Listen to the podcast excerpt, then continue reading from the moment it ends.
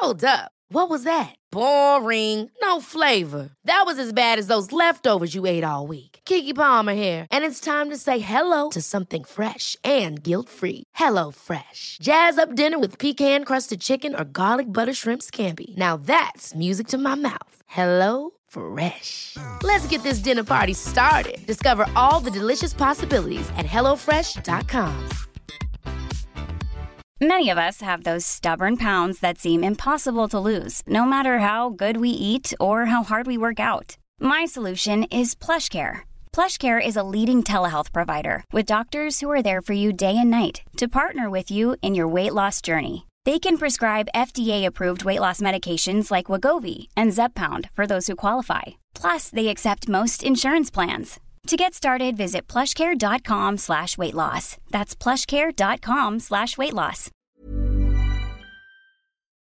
Hello and welcome to Made by Mamas, the podcast. I'm Zoe. And I'm Georgia. And we're here talking all things parenthood, tips and tricks, products we love, and brands that we can't live without. Let's get into it.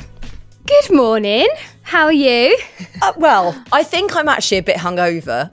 Um. But not from last night because basically we went away. We have had the nicest half term I reckon we've ever had, actually. And as a family, we had five days away. We went on Wednesday. We went to stay um, down in East Sussex with my sister and I hadn't like the kids absolutely adore her. I haven't seen her for ages. Then we went to stay with another set of friends and then we went to the beach and stayed at a beach house. And Dozza and I just had this really wonderful amazing time with the kids and with our friends and drinking and it just it just felt like the Costa del Camposan. Do you know what I mean? It was we were just there like sun hats on and burnt noses and oh it was wonderful. Just lovely. Oh, oh do you know what? We've said this, haven't we? I kind of I get now why when you're a parent it's so much better to go on like a group holiday or yeah. holidays with other people. Like mm. the more adults you've got and the more kids, like the easier the parenting is because mm. they just kind of I don't know, get on with it themselves, don't they? Like you can just sit there. yeah, they, I mean, we've got one set of friends, and she, um, she's an absolute hero, and she basically got up with the kids every morning, and because she's not really a big drinker, and she was like, "Oh no, it's fine, go back to bed," and I was like, "Somebody's telling me to go back to bed." Oh my and god! I so I did. I did. I didn't feel guilty about it. So can everyone? Can anyone hire her out for their holidays? How are you? I'm good. Yeah, yeah, I'm good. We we didn't go away. Um, I had a night on my own with um, one of my mates in a hotel in London, which was lovely. Um, I saw that. What a! Yeah, it was really nice. Like the thing is, she lives in Saudi, and whenever she comes back, we always do stuff together. You know, like mm. as a mm. family. It's always like family, family but we've realised we never get to just be by ourselves mm. because she's obviously back like so rarely that um when we you know we want to do stuff with the kids and we want to you sure. know see each other's kids but um yeah it was a real treat like just to we just we had secret sparring to do facials and then we were actually planning on just getting room service so we hadn't brought like our makeup bags with us or you know like anything like what? that um and then we ended up having to go and sit in Nobu like with no makeup on and just like the dresses that we'd had on all day. Um but it was fine. Like you know when you think oh actually I don't care. It doesn't matter. No do you know what? I feel like that's I, I feel like that's as a result of lockdown by the way because I am yeah. so much less maintenance than I used to be. Like, I was t- having a discussion with somebody else about this the other day saying you know I wouldn't have dreamed of going out without like you know full eye makeup and like liquid eyeliner and my like you know that's just what I did. That was almost like my uniform and now, if I've got a bit of mascara, lip gloss, and some blusher on, I'm not really that bothered. I mean, yeah, it yeah, doesn't yeah. matter. No, I know it's it's really weird, and even like we were looking at people like really dressed up, and we were like, "God, that's weird." It's like Wednesday night. what? Why? What? We were all sitting in the dark as well. Can't see anything. The thing, I don't know if you noticed this as well. That um, I really feel like there's like a new like lust for life. Like i realize that this pandemic is not over. You know we don't know you, you've got to like think about the sort of the nightclub industry and obviously theaters are starting to get back to some sort of normality now. Obviously people have lost loved ones. So yes okay mm. there is there is an element of like oh there's freedom and stuff. But i think people are just genuinely genuinely feeling happy again. There is like yeah. an element of hope and things are returning to normal and we can see our friends. And i've just got this this reinvigoration of like i love being around the people that i love and it's it's filling me up with joy And also, as well, like, I think it's kind of hit the reset button on all the stuff we used to do with the kids. Like we've said before, like, we used to feel like you had to take them to all these amazing places all the time, all the time, all the time, fill the half term with like loads of activities. When actually, when it comes down to it, all we've done pretty much in the last week is go to people's houses, Yeah. sit in the garden, have a couple of drinks. Kids are playing in the paddling Yeah. pool on the trampoline, and it's been so lovely, Yeah. so easy, no stress. Mm. Like it is. It's just uh, yeah. I think it's hit reset on, on all those things that we felt like we had to do. Yeah, and we were going to Um, book a farm the other day, like a farm visit. You know, I was like, oh, we've got to do something the first couple of days of half term. And I went through the whole process and was like, you know, um, three kids and there was going to be three adults. And a, it came to 80 quid. And I at the checkout, I said to Dawes, it's 80 quid, Dawes. And I was like, I'm not doing it. And we just didn't do it. We just went to the park Yeah. instead and had a picnic. And I, I'm not being stingy. I'm just not going to pay 80 quid to go and see some animals now. I'm just going to walk out in the field and hope, hope I see a cow. It's so it's so true. I know it's and I mean it's bad, I guess, in some ways. Like the kids are well, no, they don't know what they're missing out on, do they? So, No. and they're more than happy. So, But yeah, also, let's just crack on. Money just doesn't equate to having a good time and i think that's what we that's at what we're saying yeah, Yeah. absolutely. so this is a very very very exciting conversation obviously this month is pride month here at made by mamas we are massive supporters of the lgbtq plus community so we really wanted to get um a, a female voices on um a, a gay couple who've been together for a very long time who are very well known in that space Yeah, and who are absolutely. currently on an incredible journey with um you know with having a baby with their pregnancy journey it's really interesting story isn't it It is. We love to hear, you know, all routes to becoming a parent, and this one is particularly special. So we think you're really going to enjoy it. Um, today we are chatting to Rose and Rosie. Okay, joining us on the podcast today. What a moment this is. I'm so looking forward to this conversation.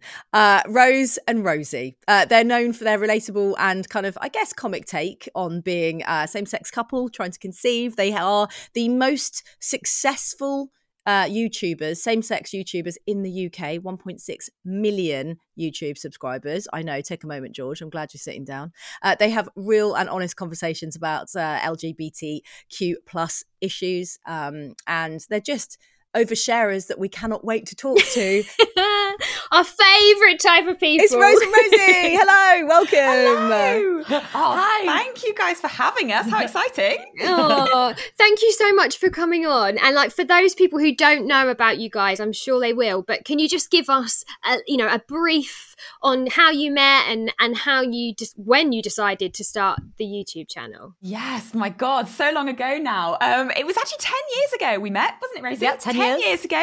Now, we met through a mutual friend who we happened to both actually date, but not at the same time. 'cause Not at the same time. It's how fine. complicated. um, and I knew Rosie through that person. And um, and I actually invited myself, dare I say, gate crashed, uh, uh, a Halloween party of yours, didn't I? Yeah. And you had a boyfriend at the time. How problematic. Um, That's brilliant. I know. And I went dressed as a ghost. And I thought, "Do you know what? I'm just going to invite myself. I'll have no other opportunity to meet this girl. I'm just going to do it. I'm going to be brave. And that's very unlike me. I'm quite shy, actually, believe it or not. And it, it was quite forward, wasn't it, Rosie? It was really forward. Really forward. And then after that, we kind of like met and whatever. We both then- had partners for a bit, and then we both broke up with our partners at the same time. Yeah. And I was really worried that Rose was going to get back with her ex, and I was like, I have No. to go out with Rose before I have to at least go on one date before they get back together. So technically, we were each other's rebounds, but it worked out. And um, and I we were both at university at the time, and I was doing film and screen media. And as one of the modules, we were told to kind of experiment with video and see if we could get a viral video on YouTube. Uh, this is before you know YouTube was a way to make money. yeah, before really- influencers. Yeah, there were no real kind of personalities. It was more of like a viral space. Like It was like bit my finger. yeah, Charlie bit my finger. Lots of cats lots online. of cats, music videos. So it was very different to how it is now. And I think in a certain respect, we were quite lucky because we started at a time where it wasn't very competitive in that sense. No one was trying to be YouTube famous. And we just did it as a hobby. And I used it as an excuse to see Rosie because we had like two people watching our videos. And I was like, Rosie, we've got to make a video again because we've got this huge audience. and uh, and it Can't was let just- them down. a lot of it, I think, was luck, really, wasn't it? Yeah. And, and we just kind of started dating in front of the camera, essentially, and that's why it was so so organic. I What guess. were you making the videos on? What, what, were the, what were the first videos? What did they look like? we literally would like go on a date and then we'd come back back and turn the camera on and just talk. Yeah. And we had no um like censorship around ourselves. We didn't we didn't think like, oh, we're putting ourselves on the internet and YouTube's like global. We No. didn't think about anything how it would affect our lives. We didn't think about uh, even like the fact that we were we were both out. We Yeah. were just like yeah we're dating. Hi. You know Yeah, we, there was no theme to consider no we would just talk and people started watching. And what was crazy is we didn't tag our videos. We didn't do it properly. Like No. we didn't know what we were doing. And somehow people started watching. And- but i think it was that raw fly on the wall kind of insight that people got into a queer relationship that i Mm. Think they needed. Because we weren't talking to an audience we were talking to each other. So it was kind of for them i guess it was almost kind of voyeuristic because they were having kind of like that that sort of you know uh, you know that conversation but it was just us two speaking Yeah. to each Did other. Did you guys think that you were falling in love at the time, or did you think, "Oh, this is fun. we're just dating"? Like, what? How are you feeling about one another at that point? And did you think it had legs? I thought it would never last because I was 21 when we got together. nice. How old were you? 23? I was We were so young, and I and also so even though I knew I was bisexual from a really young age, um, I this Rose was my first proper like um queer relationship Right. so i i was kind of really nervous about that as well so i just thought oh you know it will end like all relationships do you know i'm so young Mm. um so no i i did not think it would it would last I And had it has more faith. Drama, didn't we? I, I had more faith. I was like, Yeah. of course it's going to last.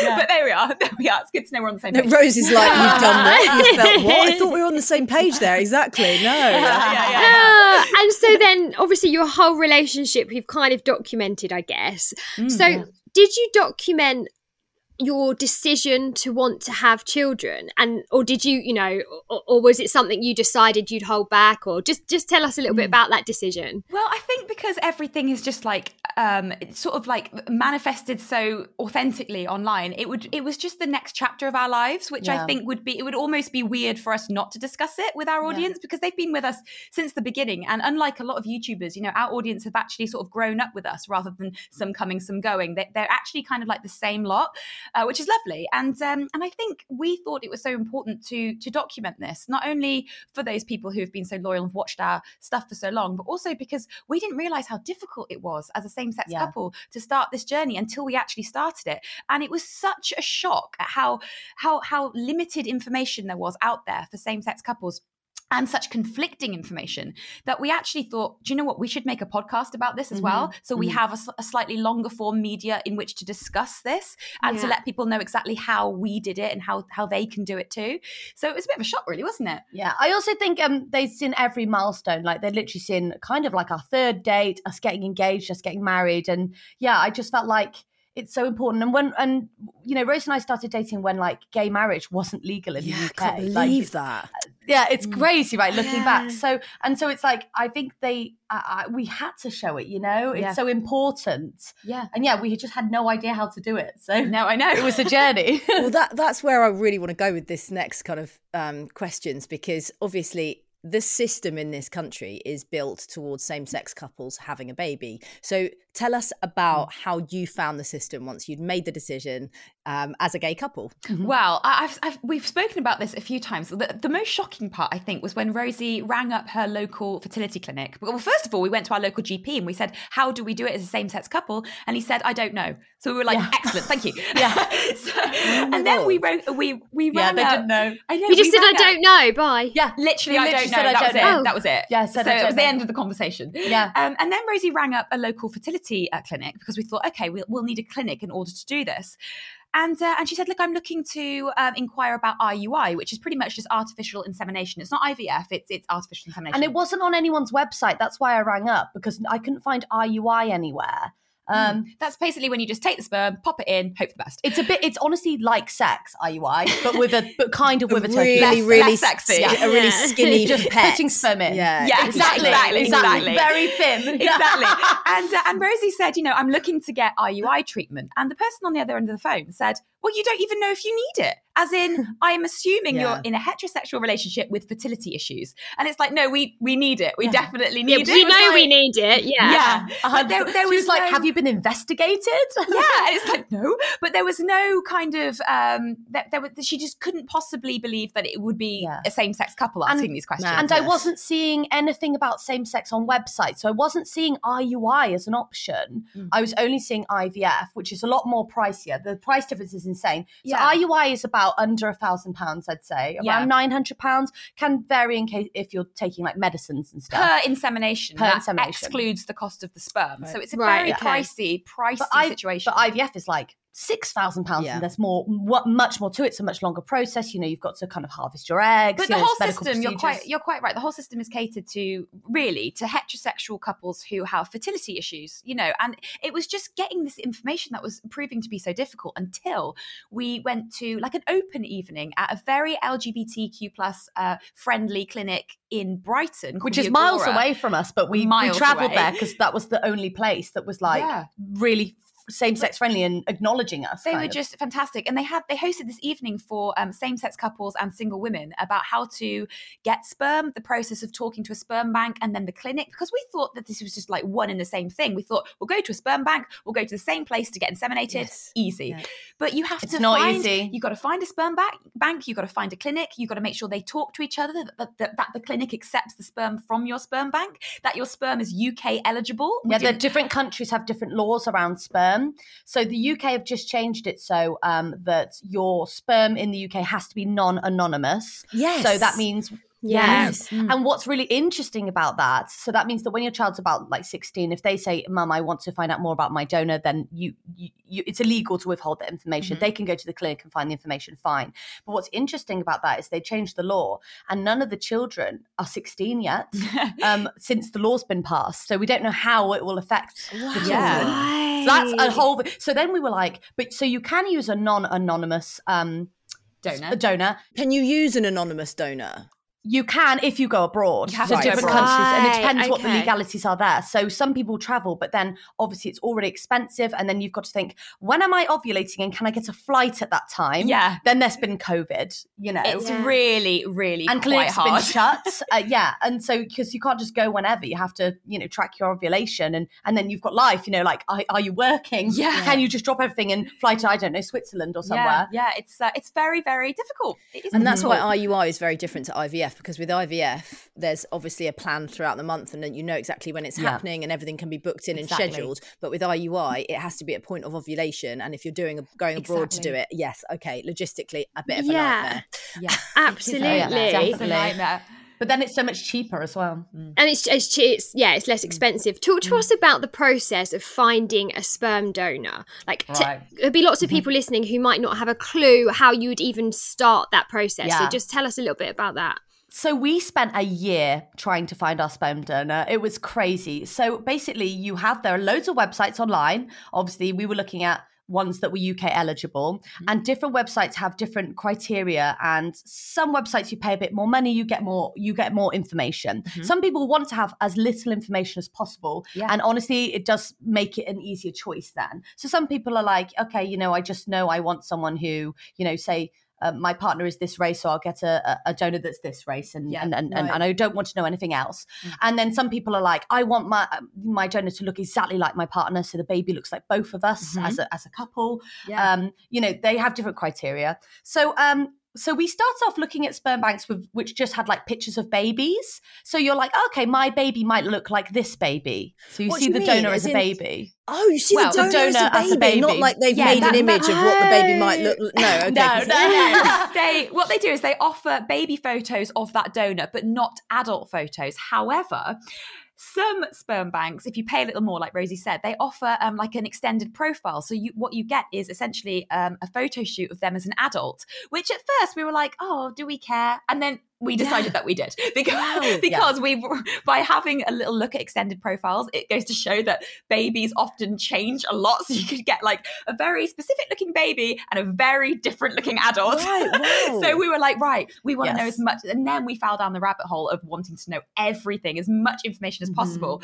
Um, But what's crazy is you don't know what will be passed down to your child. Like some people might try and get like a certain look that might not Yeah. translate into your child, right? And then so some people are like, okay, I want my child to be very intelligent. That's important to me. That again, you could get like a member of Mensa, but Yeah. they won't. It Your might, baby you know- might not be the same. Yeah, Yeah. So Yeah. Exactly. it's crazy. So you've got to think about the gene lottery. It Mm-hmm. is really like a, a real crazy random thing. But yeah, it took us a while. And you Mm-hmm. mentioned sort of looking, a lot of people look for someone who would look like their partner. Mm-hmm. But I guess for the two of you, how did- how did you go about making that decision? Because you didn't know who like it would be who would get pregnant, right? That's such a good question. That's so true. So what we decided to do is try to find someone with really kind of like neutral um Features. features. So we yeah, we, we found someone with no kind of like dominant, strong looking feature. We Yeah. went for all kind of like well, we, we had a few important things like, you know, he's quite tall. Uh, he's a really what what you also get with their profile is loads of questions about them, which is really nice because you get a real kind of feel for who they are as a person based on the Mhm. answers that they give. So we wanted a kind person. We We, wanted- decided. yeah, Oh, we did. Nice. I love so that. we we actually I know we actually picked our donor by their answers to their questions and then Yeah. we paid for more to see what they looked like and it was just a perfect match. But um, some people don't sell themselves because I remember we were looking at this one donor and um, it was like, "What's your worst trait?" And he was like, "I'm really aggressive and impatient." And we were like, Oh. "No, I'm not. I don't want your you." I like, choose you. Yeah, like it's so weird. yeah, I know. Um, and also, it's funny what different um, different clinics show different things. So, like, or different sperm banks show different things. So, like, I wanted to, really wanted to know the donor star sign, I didn't but care for we, this. but but it, they wouldn't they wouldn't tell me. Why? Um, I'd want to know the. I'd want to know the star sign. Exactly, Yeah. right? exactly. Whereas some some sperm banks do. They'll, Some they'll sperm give you loads of do, stuff like yeah. that. Right. So it's really weird. Yeah. Um, but what's crazy is so we spent a year finding our perfect donor. We finally found our perfect donor. We went to the clinic, like, great, let's have all the tests we need to do and then get going. Um, and uh, we had all our tests. They were like, you're ready to go. And then they went, oh, sorry, we don't accept we don't accept your sperm donor. Why? So either so th- they were like, our our clinic doesn't work with that sperm bank. So they were like, so you have to go somewhere else or you have to choose a new sperm. So basically, they, they obviously had like a business relationship with another. Uh, like an exclusive business Mhm. relationship with another sperm bank, which meant that then we had to change our clinic, and we had a really good clinic. So we were like, "Oh, for God's sake, this is so complicated, but it doesn't need to be." And different clinics want you to have different tests and stuff. So some clinics are like, we want you to have a HyCoSy, which is uh, they put dye in your fallopian tubes, check there's no blockages and stuff. Um, because And if you were doing- both going through these tests. That's Yeah. it. We both did Yeah. all the tests. Yeah. I want to Um, ask um, about that actually. uh, After yeah. Because in, if you do IUI and your fallopian tubes are blocked, then the sperm's not going to go anywhere. Right, so you're kind of Um, wasting yeah, money. So so some some clinics like um do that and it's a lot of money. And then some clinics like, no, you don't have to. So we were like, no, we won't, because if we were a heterosexual couple, we wouldn't spend that money right away. Maybe Right. if we were trying and it wasn't happening, Right. we might investigate further. So we said, no, we won't do that. And then a friend who was going through the same process said, I was told that if you have a HyCoSy, uh, it triples your chances of pregnancy. So, everyone tells you different information. It's so confusing working out what to do. yeah, it's been a ride.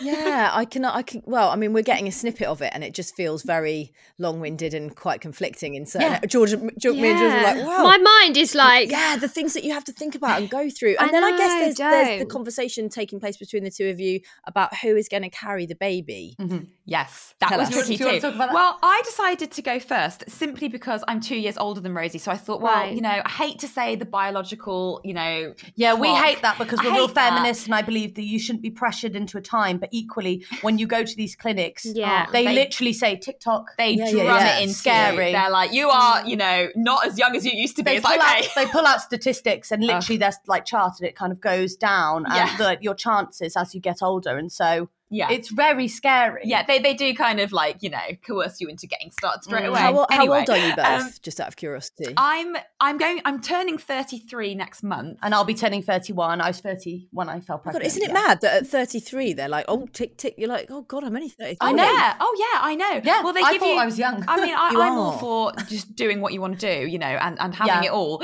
But um, at the same time, you know, I, I also wanted my chances Yeah. to be really, you know, optimal. yeah, you know. which is yeah, fair and yeah, fair enough. Like if out of the two of you, like you say, you decided to go first Yes. just because of your age. Just because, yeah. Exactly. That's all it was. And um and yeah, so I I tried first. I got pregnant. Unfortunately, I lost that child. That was rubbish. That was during lockdown as well. That That, was, was- during the pandemic as well, in the height of the. Yeah, it was a crazy stressful time. And then after that, I tried twice again because I was like, right, I've got the fear of God into me that I'm going to lose another one, but I've just got to get back on the horse and go for it. But it Yeah. didn't take. And then I was like, okay, we're running out of sperm. What's That- the best so thing to because of COVID, we started running out of sperm because um, our donor couldn't come in for the tests and stuff. They have to be tested regularly, Mm. and obviously you're not allowed to go in anywhere. And then also shipping the sperm. Yeah. So we were like, oh my god, you know, Yeah. we're, we're running out of sperm. So I said, Rosie, why don't you just give it a try? And then second time, you were lucky and Yeah. you, you got pregnant. And uh, and that's really that's really it, isn't it? But we actually just just before I got pregnant, we decided to start taking it in turns because we realised that Rose's cycle's longer than mine. Mm. So most cycles, a typical cycle, but not everyone's the same. Obviously, it's not an exact science. Is like what every four weeks. every four right? weeks, yeah. Um, and uh, you know you'll ovulate, and then two weeks later you're either pregnant or you're not. Rose's cycle's a bit longer. Uh, she's about six weeks, Mm. Yeah. just the way she is. Mm. Um, and so we realised that um, I could uh, be inseminated with sperm, and in two weeks, if I wasn't pregnant, Rose would I be ready. be. Yes, Rose could go, and we were like double the chances each month. Let's do this. Yeah. Um, and then I and then I fell pregnant. yeah, and I was like, well, I'm not going to try now because I can't have two babies at the same time. And how did Yeah. that make, how did that make you feel? Um, it, I was, I was really, I was thrilled, honestly, because I, I mean, I think, I think having a having a miscarriage in lockdown was really quite difficult, wasn't it? It was difficult because I couldn't have anyone there when I went to A and E. I couldn't see my mum. Um, I wasn't. This is another grievance I had. Have I? I wasn't told enough about what it means to have a miscarriage, like the physicalities of having a miscarriage. And also, there are procedures you can have when you have a miscarriage that I Yeah. feel weren't um, They weren't available. because because of COVID. Um, Right. Because So- like the hospital was like cornered off. It was really bad. It was it was like yeah. filled with COVID. I mean, so- my, mine was quite um quite a, a, a nasty miscarriage, and I feel like if I'd have had uh, slightly more information, then I would have been better prepared for for, for, for how that would have yeah. gone. There's a theme here about women not getting their information Yeah. about their bodies. Yeah. And I know I keep I, I know I keep talking about it, but like all the the secrecy secrecy and the shame around having a miscarriage, I Mhm. don't get it, and I didn't realize statistically it was so high. As No, well. we, Yeah. did, we weren't we weren't pre- prepared for that. I didn't Yeah. realize that. I think the statistic was one in three. Yeah, One I'm in sure three. that's Yeah. changed it's now. it's Yeah. it's really high, and I was like, well, that won't happen to me, you know, because naively you just think, well, I'm preg- I got Yeah. pregnant first time. I was like, great, so fertile, Yeah. and um and yeah, it it did make me feel differently about carrying, and I don't know if I'll do that in the future. Now, I'm not I'm not really sure. We're not sure. We, we, we always have conversations around miscarriage and around, like you Mm. mentioned there, the sort of historical shame that women are supposed to feel around it. Mm. And actually, even Mm. now, with, you know, we're not supposed to tell people that we're pregnant until we're 12 weeks. Well, what happens if you do Mm. miscarry in the first 12 weeks? Who are you supposed to talk to? Exactly. You know, who can Yeah. you share that with? It's really, it's got to be a personal thing. If you feel ready to tell the people in your life that you're pregnant at Yeah, three, four, I five, agree. six weeks, you go ahead and tell them because if God forbid Yeah, anything goes wrong, who's going to be there for you? Exactly. It's almost a double blow to say, "Oh, I was pregnant Yeah. and now I'm not pregnant." like you've gotta it's tell your family You've got to tell twice. them twice, Yeah. and it's like I was, but now I'm not. It's also hard. we felt that like um for example no one sent us a we did tell family very early just very close family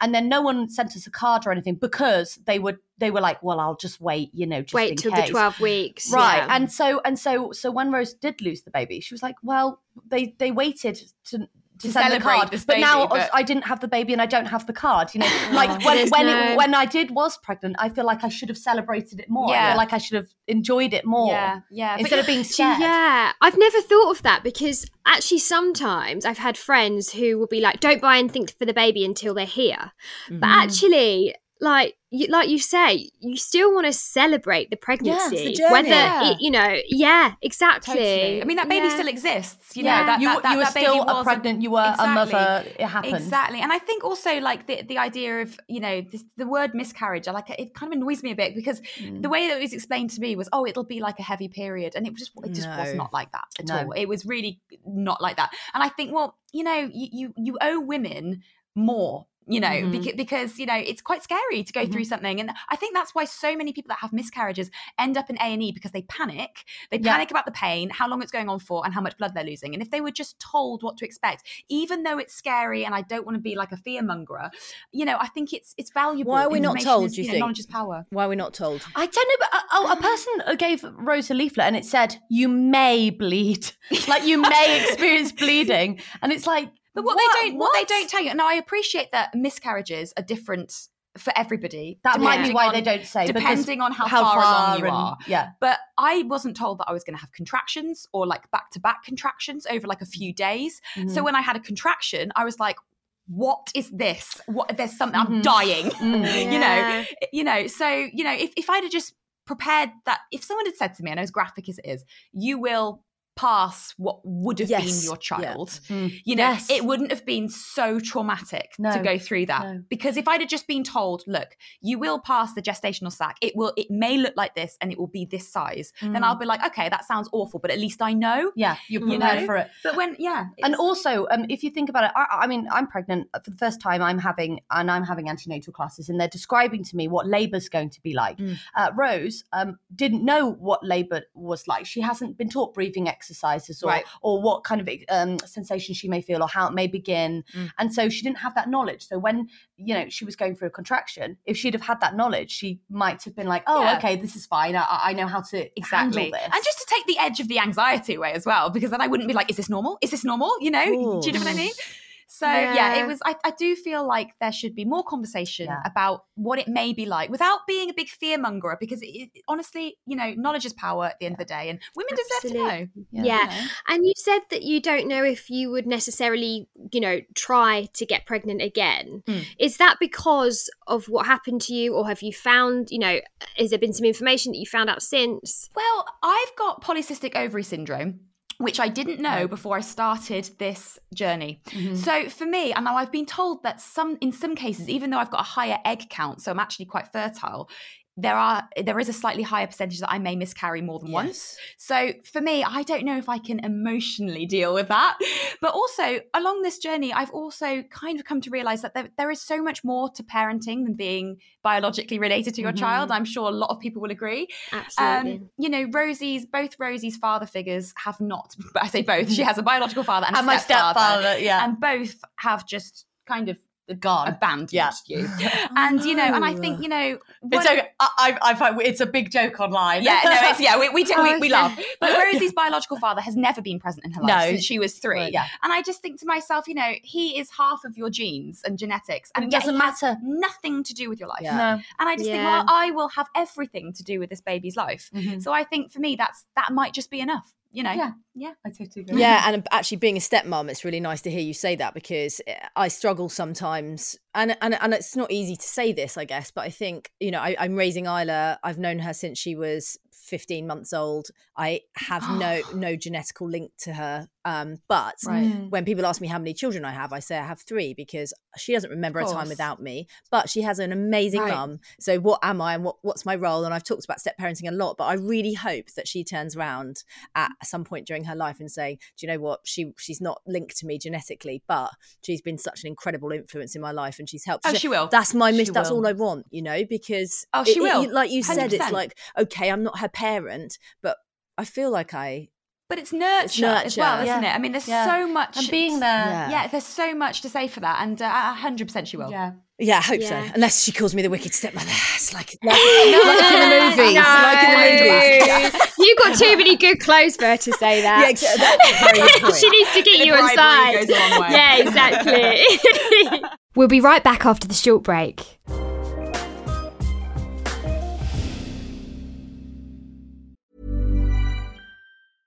Ever catch yourself eating the same flavorless dinner three days in a row? Dreaming of something better? Well, HelloFresh is your guilt free dream come true, baby. It's me, Keke Palmer. Let's wake up those taste buds with hot, juicy pecan crusted chicken or garlic butter shrimp scampi. Mm. Hello Fresh. Stop dreaming of all the delicious possibilities and dig in at HelloFresh.com. Let's get this dinner party started. There's never been a faster or easier way to start your weight loss journey than with PlushCare. PlushCare accepts most insurance plans and gives you online access to board-certified physicians who can prescribe FDA-approved weight loss medications like Wegovy and Zepbound for those who qualify. Take charge of your health and speak with a board-certified physician about a weight loss plan that's right for you. Get started today at plushcare.com slash weight loss. That's plushcare.com slash weight loss. plushcare.com slash weight loss. So, welcome back. Uh, back to this episode of Made by Mamas. Where were we? So, where are you now with your pregnancy? How are you feeling? How many weeks to go? And let's talk about birth plans and things like that. Oh my god! So I'm I'm 35 weeks pregnant. Um, I have some serious acid reflux on the go. Oh. I just drink Gaviscon Yeah. all day. That's all I do. Your beverage Um, of choice. Yeah, yeah. Um, um, I've got yeah about five weeks left. I'm 35 weeks pregnant, about five weeks left. Um, Yeah. And my birth plan is I really, really want to have a home birth. Um, wow. which yeah, um, uh, and which is I think quite uh, uh, maybe uncommon for first time. Yeah. it is. Um, but, but- statistically, Rosie whipped out a statistic the other day. I'll try and find Um, them. Whip it out now, Rosie. A lot safer. Yeah, Yeah, I'll whip it find out. them. Um, we were talking about home births, and I think um, for my mum is kind of like, oh, you should have it in hospital because she's ultimate. You know, you've got to be safe. You've got to be safe. But actually, it turns out that lots of women who give birth at home, they don't have intervention. You know, they actually have really smooth births, and it's a lot calmer. You're not in that sterile, stressful, Mm-hmm. strong, horrible lighting, harsh Mm. environment where people, strangers, are walking in and out, which can often, you know, slow down labour because you're in a really stressful zone. Here are the stats. So this is from the Positive Birth Company, who I'm doing Amazing. with, um, and um, the stats are even if you the stats are if you uh, start having a home birth. So even if you end up in hospital um, with an emergency transfer, these are these stats still are, are Yeah. the stats. So it's a seventy percent reduction in epidural use, fifty five percent reduction in episiotomy, forty percent reduction in cesarean birth. 50% reduction in, in instrumental birth, 60% reduction in oxytocin drip, 75% less likely to have postnatal infection, and 30% less likely to have a postpartum hemorrhage. Wow. So that's quite Wow. high, That's isn't it? massive. All these Yeah. statistics are really I high. do wonder as well if that this year, particularly, more people Mm. have looked into home birth Yeah. because I mean, I, I know that the restrictions have lift, lifted with partners now. I think it was like Mm-hmm. as of last week, Yeah. but I wonder if more people looked into home birth this year because they wanted their, but you know, birthing partner Totally. to be Partner with them from the Yeah. start. Yeah, So you're absolutely right because when I told my midwife I wanted a home birth, she said, "Right, well, normally you'd rent a birthing pool if that's what you wanted, but she was like, you might have to buy one because they're all yeah, sold they're- out." yeah, Yeah, and Yeah. so it, it's true. Lo- Load, loads of home births are happening, and I think that's incredible. And I Yeah. think um, what I like about it is is uh, you're. I know, I know, like all women, you know, will learn about their birth and stuff, whether they have a hospital birth or not. But I feel like it's really taking the power into my hands Yes. by preparing myself, getting all the knowledge, and saying, I, I can do this. I don't have to um, kind of go into hospital and say, hey, you look after me. I I Yeah. feel that kind of makes you more vulnerable. Do you feel Like, obviously- empowered, Rosie? Yeah, like, Yeah, obviously I it's get everyone that. else's choice. I'm not, I'm not, I'm not, you know, saying anything. There's anything wrong with hospital births, and I might end up in a hospital. Sure. That yeah. might So I was going to say that Yeah. you know that there's all there's always the Of option. Yeah. Um, George, yeah. do you wish? I really respect what you're saying. I love it. I love where you guys are at, actually. And I, I in a way, I feel slightly bereft, George. I don't know if you agree, but like, had I been told a bit more information about home births, or at least Yeah. maybe I don't blame the information. You know, during my pregnancy, but maybe if I'd grown up with a better conversation around me Mm. about, you know, Sure. hospitals great, but also home birth great, and let's let's get both sides of the track running together, I might have been able to go into it with a Mm. different decision because I feel like I was just automatically programmed, or I'd program myself to go, oh no, it's better Yeah. to be in hospital straight away as soon as the contractions start. And I was like there for three days, Yeah. just like trying to watch episodes of Yeah. Narcos, but having to deal with these bloody waves of surges. Surges. Yeah. Um, I don't feel like I don't. Were you like? Were you given an option? I don't think with my first, like anyone. Even, I mean, I would have said no. Like I know I would have said no, but um, I don't think anyone even spoke to me about it. they probably said, "Do you want a home just- birth?" and you went, "No." Mm. That, that's why it's so important that you're doing your podcast. That's why we need these shows with women Mm. talking about their experiences because I guess it came from lots of women who felt like you, who were like, actually, I maybe I didn't have the choice, or why why didn't why wasn't I given that information? Or just even to make explore a it. choice? Yeah, Exactly. exactly. Why did no one like present it to me to explore? Why did I think, oh right, I go to hospital, the doctor takes care of me. That is how it's done. Mm. You know, you know, we need to empower people. Yeah, we and need to you know, you'd be more surprised knowledge. as you know uh, what you can achieve on your own. You know, during Yes. labour, I'm sure you Yeah. know lots of women can actually, if given the time to just handle it and and, and, and take control of their body, they they can do it. We've been doing it for millions of years, Yes. you know. And I think there's this there's this rush of oh we have to get the baby out now, and it's like do you do you have to get it out right now Uh, though, or can we just wait and see? Or can we just see how it progresses? and also naturally? You know, historically we've grown up watching stuff on television you know watching women very sadly dying during childbirth throughout the ages yeah. because they were giving birth at home without any you know any medical Right. you know that's what they're the visions that i've grown up with and i, I guess like, Yeah. psychologically they've gone in and they've stayed there um Yeah. and that's just not that's just not the modern way that's just just not not, the the case, case, is it? now um and actually somebody was saying we had we had a discussion around hypnobirthing um and they were saying a lovely lady called megan came on and she basically just said that um you know being at home you're just so much more relaxed you get one-on-one care because you've got a dedicated midwife that's there with you the whole time and then you have another Right. midwife that comes so you've got sort of two Yeah. people For the midwife after you. baby, yeah. sorry one for the baby one Yeah. for you yeah Yeah. yeah yeah I know yeah, great absolutely. It's crazy the stuff I learned. Um, I really couldn't, um, uh, you know, big up hypnobirthing enough because it was. I think from the outside it does sound really woo woo, a bit like crazy hippie, you know. And I think people are a bit like, oh, you know, and. I completely understand that you know it's your child and your life, uh, uh, you know that you're worried Mm. about, and so of course you might think, right, well, in a in a setting, a hospital setting with professionals, you know, how can anything go wrong? You know, I've got these people here, but yeah, it, it, the knowledge ha- has truly been power. And I know this is way in the future, but I always think as well, like I know nothing about menopause. Like we've just Yeah. never been taught anything. I will tell you know? all Yeah. about that, ladies. Yeah, I'm, no, in- I'm no. early menopause Yeah, now. I so- want to know. yes. I want to know. but this because stuff no isn't one tells taught, you. It's You not just you just go along with things. yeah the 26th, I'm hosting an, uh, a perimenopausal um, summit. So, a menopause Perfect. summit. We're going to be discussing all about it. And I'm obviously in my 30s going through it. So, yeah, you're right. In fact, Georgia and I discuss this I'm obsessed all with the time that actually, you know, Yeah. don't get pregnant, don't get pregnant, have a baby now. Oh, and when you're 50 odd, you're going to go through menopause. And can you just disappear now? And can you wear a really nice flo- floral Yeah, brow? but we won't blouse? tell you what that And that's it. Yeah. Yeah. I know, I know. And even when it comes to like getting pregnant, in school we were taught if you have sex unprotected, you will be pregnant. Yeah. And so when you're kind of like 30, you think, oh, it's so easy. I'll just have a baby whenever I want because Yeah. it's so easy to get pregnant. When actually there's a very specific time in the month and you may be lucky to get pregnant. I you didn't know? know that, and I also think that um, potentially a lot less women would be on birth control Mm. if they truly knew. Um, ah, right, you ha- to get pregnant, you have to have released an egg. Mm. Uh, you only release it at a certain time a month, and it can only be there for about mm, three days maximum, and then it's gone. Yeah. And so, Um, would we be taking pills every day and medicines or implants or whatever? You know, um, I just think generally there just needs to be a bit more information about scientifically how things work at what stage you are in your life. Absolutely. Gotta be You done at know? school and also though, I explain to the men as well. Yeah. Yeah. as well. and and Yeah, also totally. um, just going back to this kind of you know obviously kind of education and and you know how we kind of change the way that people think going forward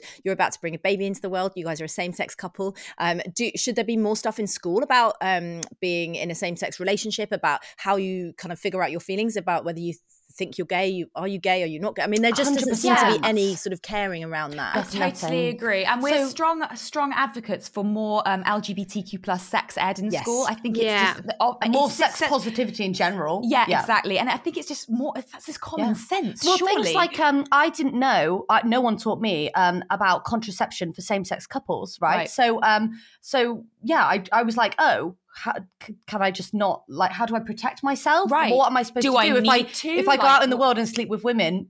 I'm not using a condom. So yeah, what- you might, you might think, oh well, I what's won't get the- pregnant, so Yeah. I'm fine. But actually, Yeah. you know, there are other things too. But there's no, there's no kind of information, you know, No. at school around that. Mm. And I definitely think it's a conversation that needs to happen for sure. I mean, I think sex, educa- sex education when I was in school was just appalling. Yeah, just- I'm just- sure it's a bit better now. yes Yeah. And yeah, I I'd like to think limited. so. Yeah. Yeah. But also what's interesting about sex education is um it's normally a teacher who teaches something else. Yes. And then they they they've also got to teach sex education. It's like Yeah, I had a I'm- a music teacher, and Yeah, he used to look right. so uncomfortable and so out of his comfort Right. zone. And, And I was like, "What's happening here?" I'm not I'm not saying that, you know, th- those teachers don't know any- anything about sex, but um, they're not an expert. And I think uh, should it just be an English teacher or a music teacher saying, right, this is the curriculum and I'm just kind of going through this? Or should it be, you know, maybe a nurse or someone who Yeah.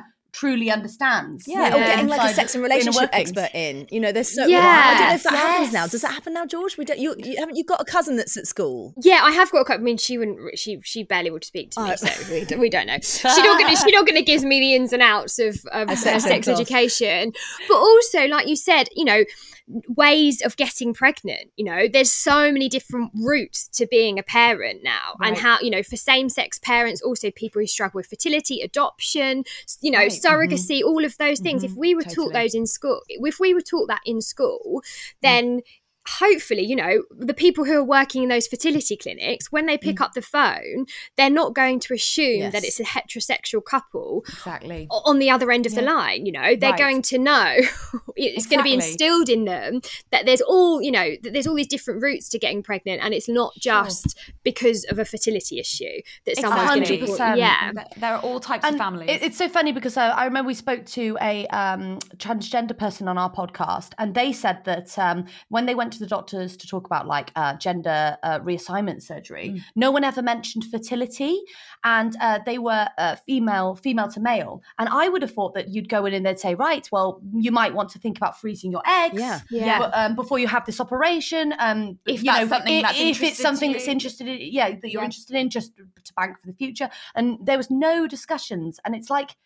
What's everyone doing? I feel like I need to go and do everyone's jobs for them. you know, just yeah, yeah, it's, it's just crazy. more information is But needed. it's uh, as you said, it's a lack of education, and I don't Yeah. mean that. I mean that in very much like we're all we were all brought up in that sort of you know anybody that's between Yeah. sort of thirty and forty in that sort of generation of teaching that old school version of of, of learning, and we, we, Mm. we're really lucky in a way that our kids, you know, I know we talk about sort of oh social media this and it can be so dangerous, but actually how incredible that that space can be there to educate our children a little bit more, and hopefully Sure. we're changing Yeah. the way for them now so that these conversations don't seem like you know we don't have to keep banging the drum so loudly about them. No. exactly, exactly. And the information's out there. Like I'm, sh- I wonder how many couples you've helped Yes. along, you know, their pregnancy journey. Probably, you know, millions of people. I hope so. I hope Yeah. so. I hope so as I mean, this is what we, we we're trying to do on our podcast. You know, we're, we're talking to people as well from very different walks of life. You know, it takes all sorts to have a family. There's not one mm-hmm. prescribed way to be a parent. You know, mm-hmm. and I just I just think that general awareness of that topic topic is really important. Yeah, I was just shocked that.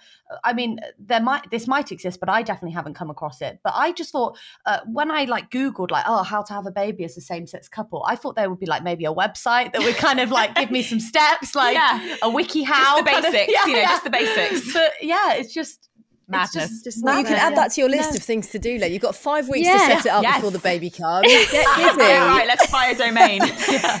Do it, yeah. Ladies, thank you so much for coming on. Um, we're going to have to say goodbye, but it has been an absolute treat to chat to you. Um, where can people find you? well, they can find us on YouTube. It's Rose and Rosie. yeah, just search Rose and Rosie. Uh, And then our podcast is called uh, Rose and Rosie Parental Guidance, and it's available on Spotify. Yep, fab. we had so much fun talking to you. I just I just love it. I think I, I find it really empowering. I've really really enjoyed it. Thank you for having us. And guys. us too. Lots of love. Good luck with the birth. Bye, guys. Thank you. Bye. Bye.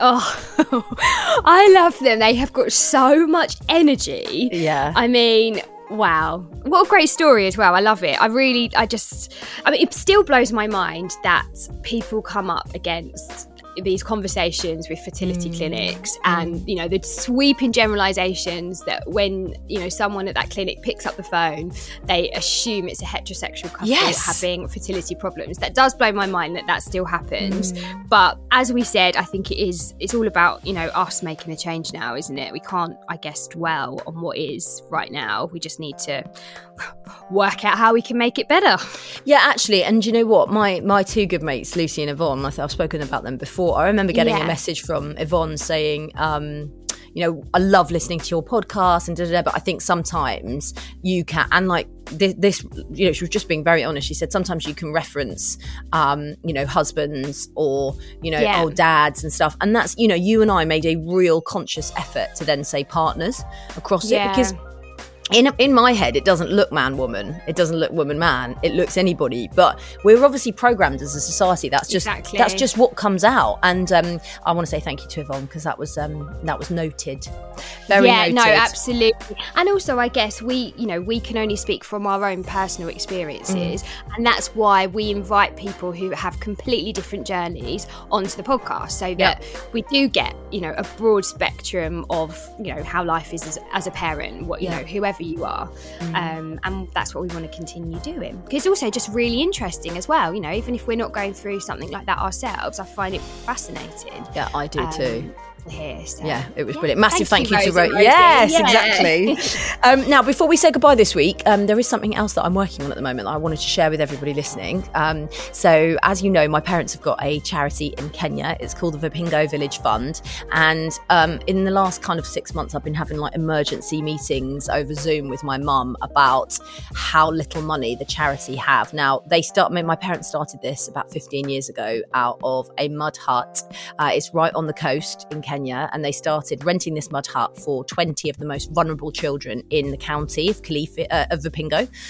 And then over the yeah, as I said, over the last 15 years, the school has grown and grown and grown. And my mum now looks after 200 children.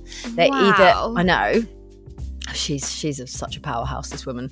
Um, they're either either infected or affected directly by HIV and AIDS. So either they they have it themselves, or they've lost one or both parents, and a relative is sort of bringing them up. Um, and they literally have nothing. I mean, these kids have nothing, the poorest of the poor. And when I last spoke to my mum, uh, sort of in depth about it, uh, she told me that she'd lost two of her biggest donors. She has to find £150,000 a year to keep the school going. And she's on her own now, obviously, because she's not, Yeah. you know, dad's not around. So I just basically said that I would try and raise some money for her um, and the kids, obviously. Um, and I'm hosting an event which is taking place at the Albright, which is in Mayfair in London, on the 20th. Yeah, it's one of our favourite spots. We It's love- such a yeah. wonderful place to go. We love it. On Friday, the 25th of June at 9.30, it's a panel talk, which I'm hosting. Um, Ola Pelavangu is going to be on the panel with me. Caroline Britton, who we've also had on the podcast, and Ashley James is Made by Mama's podcast lineup. uh, we're going to be talking about the mama identity. Um, tickets are being sold for £25. Um, and I would absolutely love anybody listening to come and join in. 100% of those profits, um, aside from um, the breakfast that we're providing, is going directly to the kids. Um, And how can people get tickets though? so I'm going to do a swipe up. Um, it's going to be on Made by Mama's page and my own page, and there's also a page there to donate. So if you head over to our Instagram, you can find out all of those details. If you'd love to be there on the morning, of course you're welcome to bring baby. Um, and then if you can't be there, a donation would be much appreciated. Thank you. I Love will you be all. there with Gigi probably. Yes. Um, I'll make sure she's on her best behaviour. um, but yeah, it'd be really good to see everyone there. She's Too much of a diva. She got. No, she'll only have smoked salmon if it's from a all right. Um, thank you. As always, we'd love you to rate, review, and subscribe or follow the podcast. Yeah, and any suggestions for guests, please keep them coming because we do read every single one. We, we put it to our producer, we try and get the dates in. Um, so even if it feels like you've made loads of suggestions and we- and we're not getting those people on, we are actually trying. Um, it's surprisingly hard to get you know all diaries together and match up. So um, please keep your suggestions coming. Just drop us a DM at Made by Mamas or on Zoe's channel at Zoe Hardman, and we will be back on Friday. See you then.